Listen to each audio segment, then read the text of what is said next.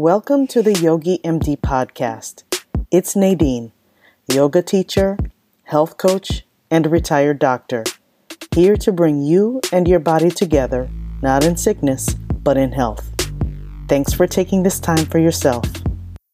Today, I have Dr. Amy Novotny on the podcast. She is here to talk about her business, which is called PABR.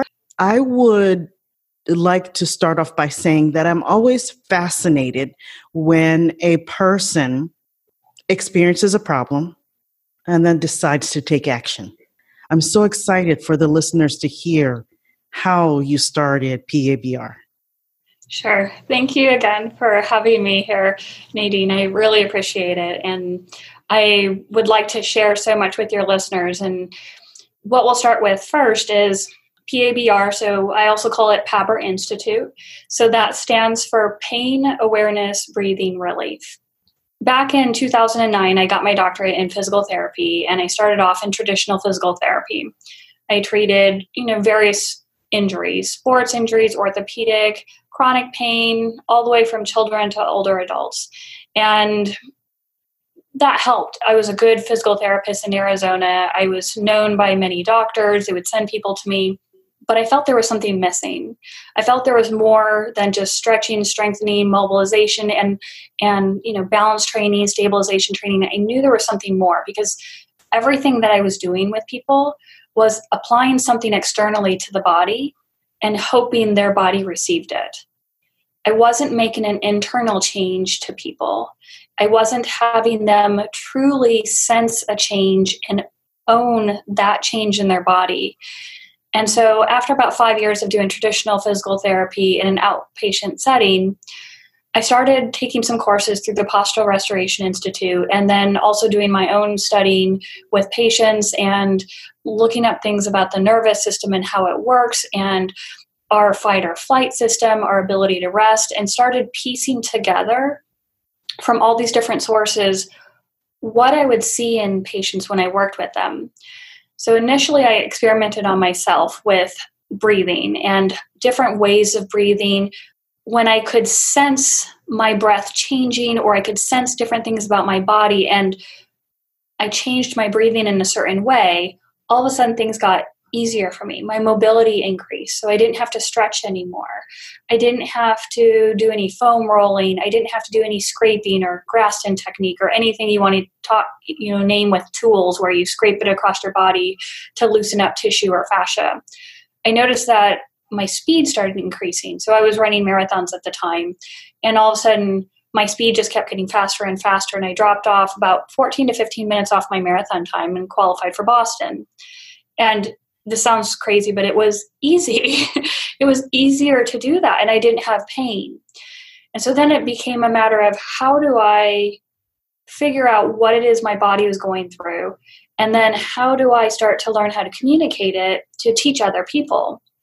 So that's what I started doing with patients when I was working in an outpatient physical therapy setting and I started implementing it. And of course, when you start something completely new and tell people to blow into a straw or balloon, there's going to be a lot of resistance. Most people haven't heard of using your breath to change your body and your life. Mm. I was starting to change people internally. I was starting to change the way their nervous system worked. And they started feeling it. They started owning it and gaining control over it. And then it led me to helping a lady back in 2016 get out of a, a knee replacement surgery. She was bone on bone, arthritic, had been doing Synvisc shots, um, cortisone shots, taking anti inflammatories for years just so she could walk and climb stairs. And she's a photographer as well. She's a um, doctor of psychiatry or psychology. And she was desperate to find anything. She didn't want to have her knee cut open and you know put metal inside it. And so I worked with her, and she got it within a couple weeks. She was pain free. She got her mobility back, and she hasn't had one injection. She stopped all of her anti-inflammatories since this was about June of 2016, and so the the effects are lasting too. And we just did something that her body hadn't been exposed to yet, which was how to change her nervous system and calm her body down. And her body went with it. It was ready for a change. She was ready to free up. And so that actually spurred me into helping more people. And eventually, a little bit of a long story is I'm going to make it short a photographer hired me to travel around the world to keep him out of a knee replacement and a rotator cuff surgery thing. And I did that for six months, kept him out of a, two major surgeries to get him to Antarctica. And then when we were finished there, I decided to start the PABR Institute. That's why I started, and that's kind of my mission now, is to help as many people as possible. In the alternative medicine world, a person should have a balanced approach to self care. So, if you go to an acupuncturist, you should also go see a massage therapist on a regular basis. Is it different in your case, or do you recommend this multi dimensional approach to self care? I think self care has to be multidimensional. I think that there is not one practitioner out there that can suffice all of your needs. We have our spirit, we have mental health, emotional health, we have physical health, and they're all intertwined. And so we need exercise and we need someone to help us often to coach us through the exercise, but we also need to do it in a safe way. And so that's where someone like me, I can help people get out of pain, but I also can teach people how to de stress and how to get their body in the correct position so they can receive the exercise and it provides the benefit they need.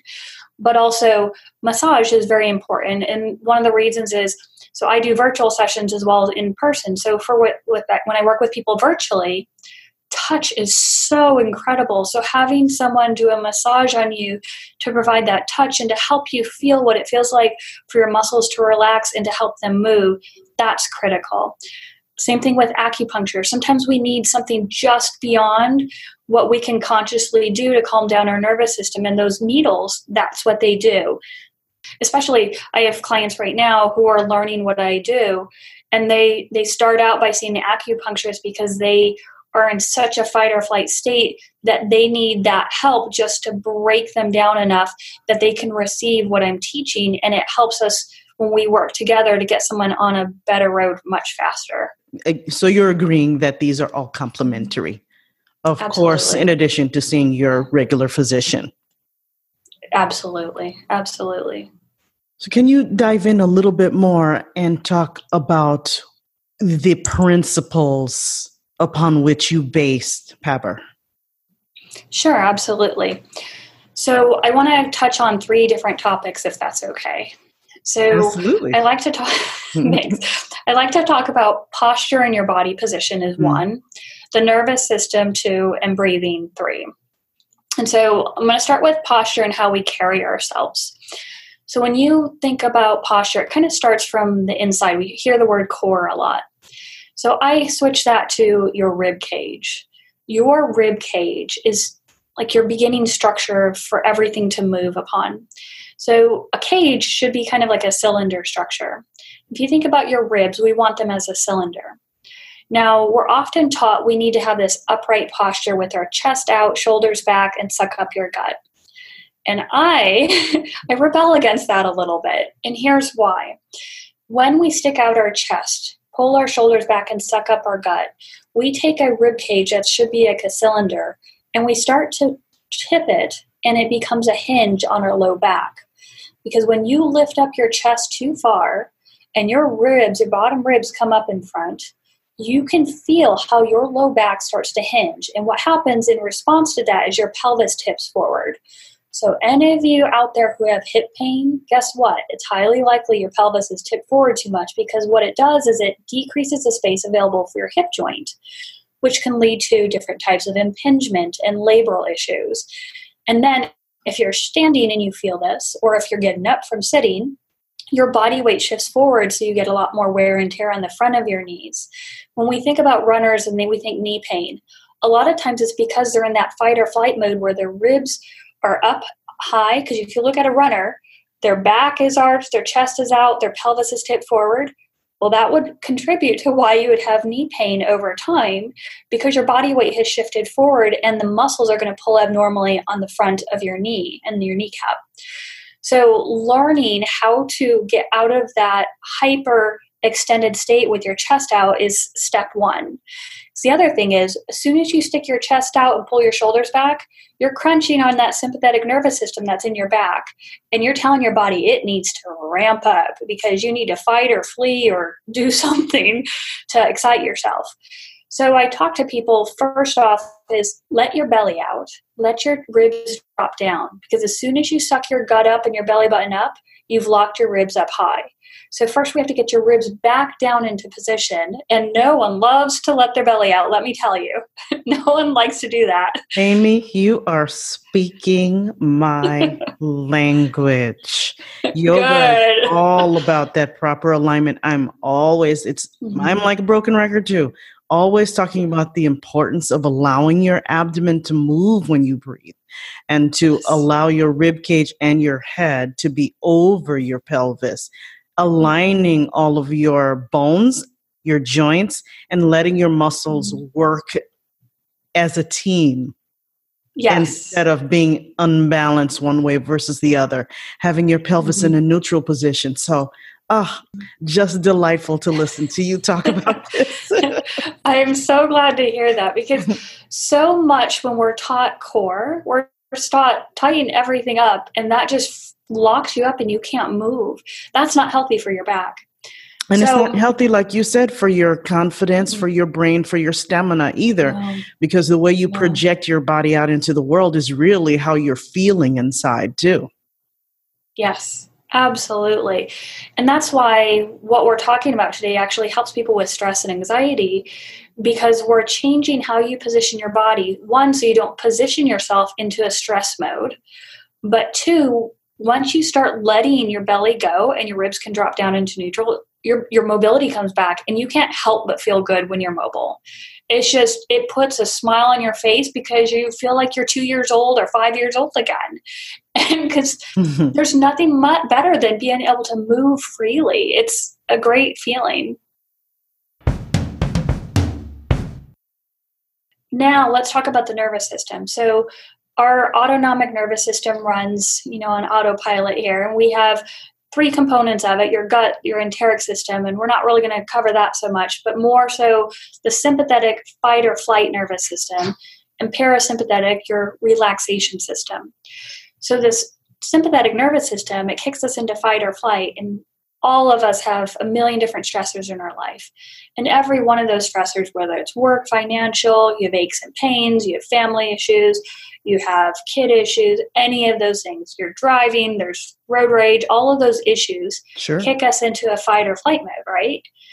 Well, unfortunately, as soon as we feel that fight or flight mode, our muscles in our body tense up.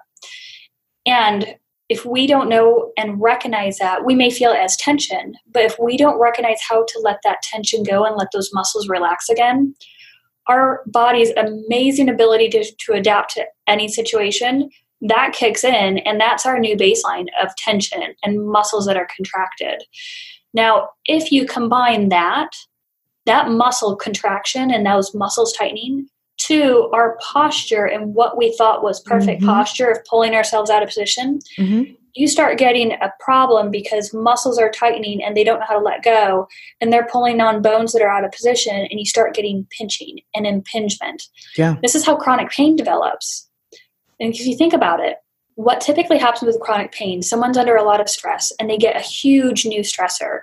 They wake up the next day and they have pain. They don't know where it came from. And but because they've passed the threshold of being able to come out of that, that fight or flight mode, they stay there. And so the muscles continue to pull. And they don't recognize those muscles pulling. And so what happens then is they continue to pull and chronic pain just spirals out of control. So, what do we do about it? Well, that's where breathing can come in. and you know a lot about breathing. so, one thing about breathing is I look at it from a physiological point of view, an anatomical point of view. So, our diaphragm goes up and down, it's a dome shape. when we can use that dome well, we can stimulate the vagus nerve to calm our body from fight or flight mode into parasympathetic relaxation. Now, the problem with the diaphragm is it has a dome and then it has some walls that kind of support that dome. So when we inhale, the dome contracts down, it creates negative space for air to flow into our body, into our lungs. Mm-hmm. When we exhale, the dome goes up. Now, this process of the dome going up and down, it needs support from the diaphragmatic walls for it to work efficiently. The walls of the diaphragm are supported by your side abdominal muscles. So if you are sitting there with your chest out and your ribs are high, and a lot of people know what that feels like, where everything just feels like it's elevated. Mm. They are not using their side abdominal muscles because if they were, their ribs would be down in neutral. The side abdominal muscles provide support for the diaphragm for it to work well. So, this is why it's critical that we're not in this upright posture where you're pulling your ribs up high and you're lifting your chest up high, because it's hard for you to activate your side abs to provide support for your diaphragm so you can breathe in a more efficient way, which when you do, then calms your nervous system down. So, all three of those areas are all interconnected.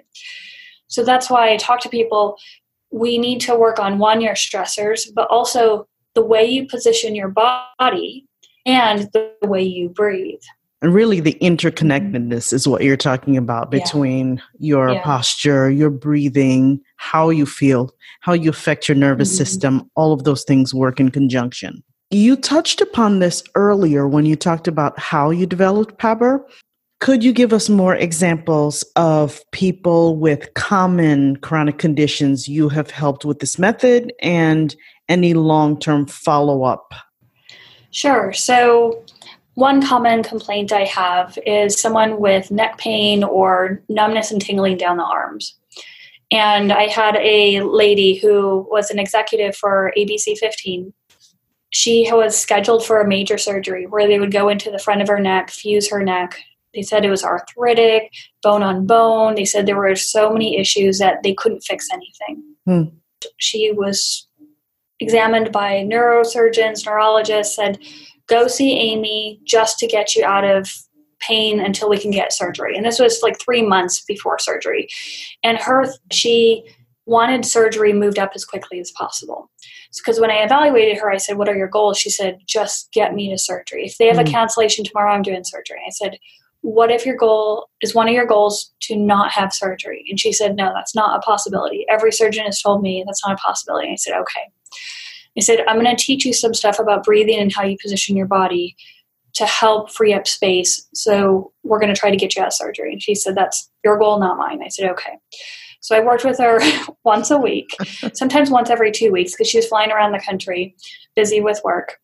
I worked on her, changing her view of what a perfect posture should be, trying working on getting her to calm down, changing the way she breathes, but within a month, she canceled her surgery. And that was back in September 2017. Hmm. And so she never had the surgery. Her doctors were shocked because that was to them the only option to give her relief.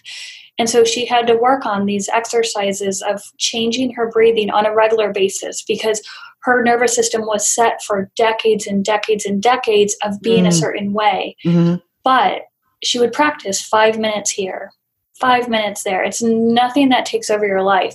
It's just practicing a little bit to break up your nervous system habits so that way you can shift your body and the way you feel your body. And the key was for her, she could feel a change in her body. She owned it. And so she knew whenever she was in a stressful point in her life, she knew what to do and she could calm her body down. She could feel the relief. Um, I have other instances where people have had a rotator cuff tear, mm-hmm. scheduled for surgery, came in, and we did it in a different manner where we did a two day intensive where I worked with her. She was scheduled for surgery two weeks before before our session. And so I did an hour with her let her practice while I worked with someone else. Then I brought her in for another hour. And so we changed how she positioned her rib cage, how she reached with her arm, how she lifted her arm overhead, and changed the way she went about it. And she stayed overnight. the next morning we just wanted to see what did she retain from the day before and what was her what was still in her nervous system as a habit and how we shifted that and so had another hour or two she left she was fine she canceled her, her surgery she now moves her arm in any which direction i think i even saw her doing some girl push-ups and had no pain and i was well, that was I was kind of shocked. so, and this works for all different things. And I've already mentioned the knee replacement, hip replacements. I've had most and recently. you touched I've upon stress and anxiety too. Exactly. Mm-hmm. Most recently, stress, anxiety, lack of focus. So yes. And you Absolutely. mentioned that you do this remotely as well. I do. So I've worked with people in all over the US and other countries in the world as well. So we do sessions virtually and I coach them through the breathing process, working on body sensation and how to feel certain muscles letting go and other ones activating to pull them back into neutral so that they free up their motion, regain strength. And so I have various forms Skype, Zoom, FaceTime, all of those different programs. As long as there's an internet connection and I can see your body and I can evaluate and work with you as you progress, it works wonders. Beautiful. What would you say to someone about learning to use the mobi- the modalities that you're teaching so that it can diminish the use of medication? So, what I tell people is we need to change the way you breathe and position your body as you start doing that and you start feeling a change in your body, I've had so many people decrease their pain medications, their high blood pressure medications, because when we calm down the body, we decrease cortisol levels, blood pressure drops, heart rate starts to drop. I've even had people use less insulin medications because their blood sugar regulates better when they've had type 2 diabetes and because there's a stress factor to that. Certain digestive medications you can i've had people decrease on. So it's something that we want to implement and you start out gradually and you'll start to learn more as you go along. But first if we can change how you breathe and you can start to sense it you'll start to see a shift in your body and a less reliance on various medications they are expensive and they have side effects. Not to say that they're Absolutely. not needed when they're needed. Right. If we can diminish right. the use of those expensive medications with side effects that tend to domino, why not?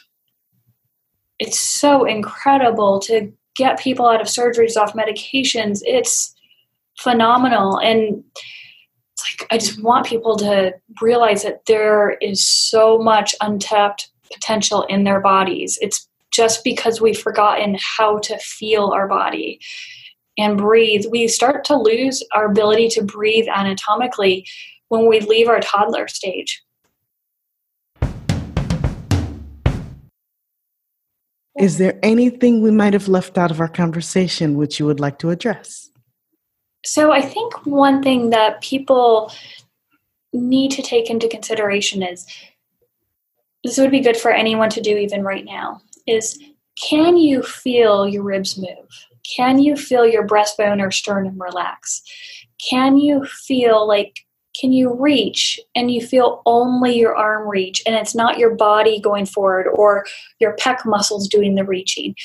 Start to take inventory about your body and it's good to have someone that you know take pictures of you from the side when you're sitting and when you're standing and it helps you gain a sense of where is your body in space what habits are your body undertaking that you're not even aware of? And using someone else to help you with this you can gain a lot of information to start changing your body and how you feel. Thank you for that. Welcome. So my final question is mm-hmm. what is your personal definition of what it means to be healthy? Physical, mental, emotional, and spiritual. And finding out what it is for each of those that makes you feel good. Because if you can feel good for each of those, your focus no longer becomes on yourself, but on how you can help others.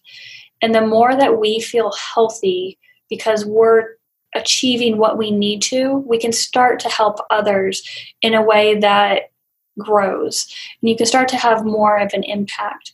Because when we feel we feel healthy physically like we don't have aches or pains or we don't have nausea all of a sudden our our focus now is on growth and helping other people. Same thing with mentally emotionally and spiritually. So to me being healthy is figuring out what makes you tick and makes you feel good so that you can then turn that into helping other people Thank you so very much for your time and your education. How can we find you?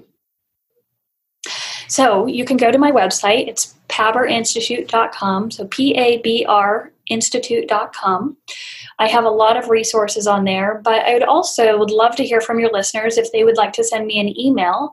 That's amy at pabrinstitute.com. And if they want, I can send them a couple free videos if they have back pain, neck pain, or shoulder pain. I can send them some free videos on how they can position their body to help them start on their journey to getting that pain free or regaining their mobility. Thank you, Nadine, for having me on today. I really appreciate your time and attention and your care for your listeners. It was a great pleasure of mine to share with you. And you have been a very valuable and wonderful guest today. And now it's time for the Mindful Minute. And this Mindful Minute will be brought to you today by Dr. Amy. Thank you very much, Amy, for doing this for us. I would love to be led in a breathing exercise, please. And I'm sure my audience would love that as well. What we're going to do today is go through some of the basics of the breathing techniques that I teach. I encourage everyone to sit all the way back into the chair back and not try not sit on the edge of the chair. Don't arch your back. I want to let the low back relax into the chair back without any lumbar support. Just naturally let it go back. And when you do that let your tailbone curl under you a little bit. And then for your legs we want the knees relatively close together kind of in line with your hips and then your feet flat on the floor so that your heels are grounded so the next thing I want you to do is to let your belly button out. Let that gut hang out and let it relax. We're going to go through a four step breathing process that I do with everyone. I start them off with a simple process. It gets more complicated than that, but we're going to start off very basic today and just to get you into a rhythm. So the four steps are I breathe in through my nose, I pause a second, I blow out through my mouth, and then I pause, hold my breath for three seconds. So I'm going to breathe in, pause, then I blow out through my mouth, and I pause, holding my breath three seconds. And then I breathe in.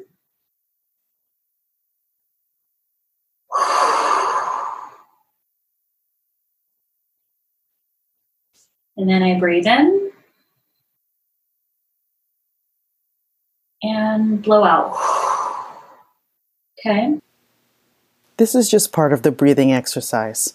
To see the whole thing and to follow along with video, please see my YouTube channel. The link is in the show notes. And please don't forget to connect with me on my website at yogimd.net. Thanks for being here. See you next time.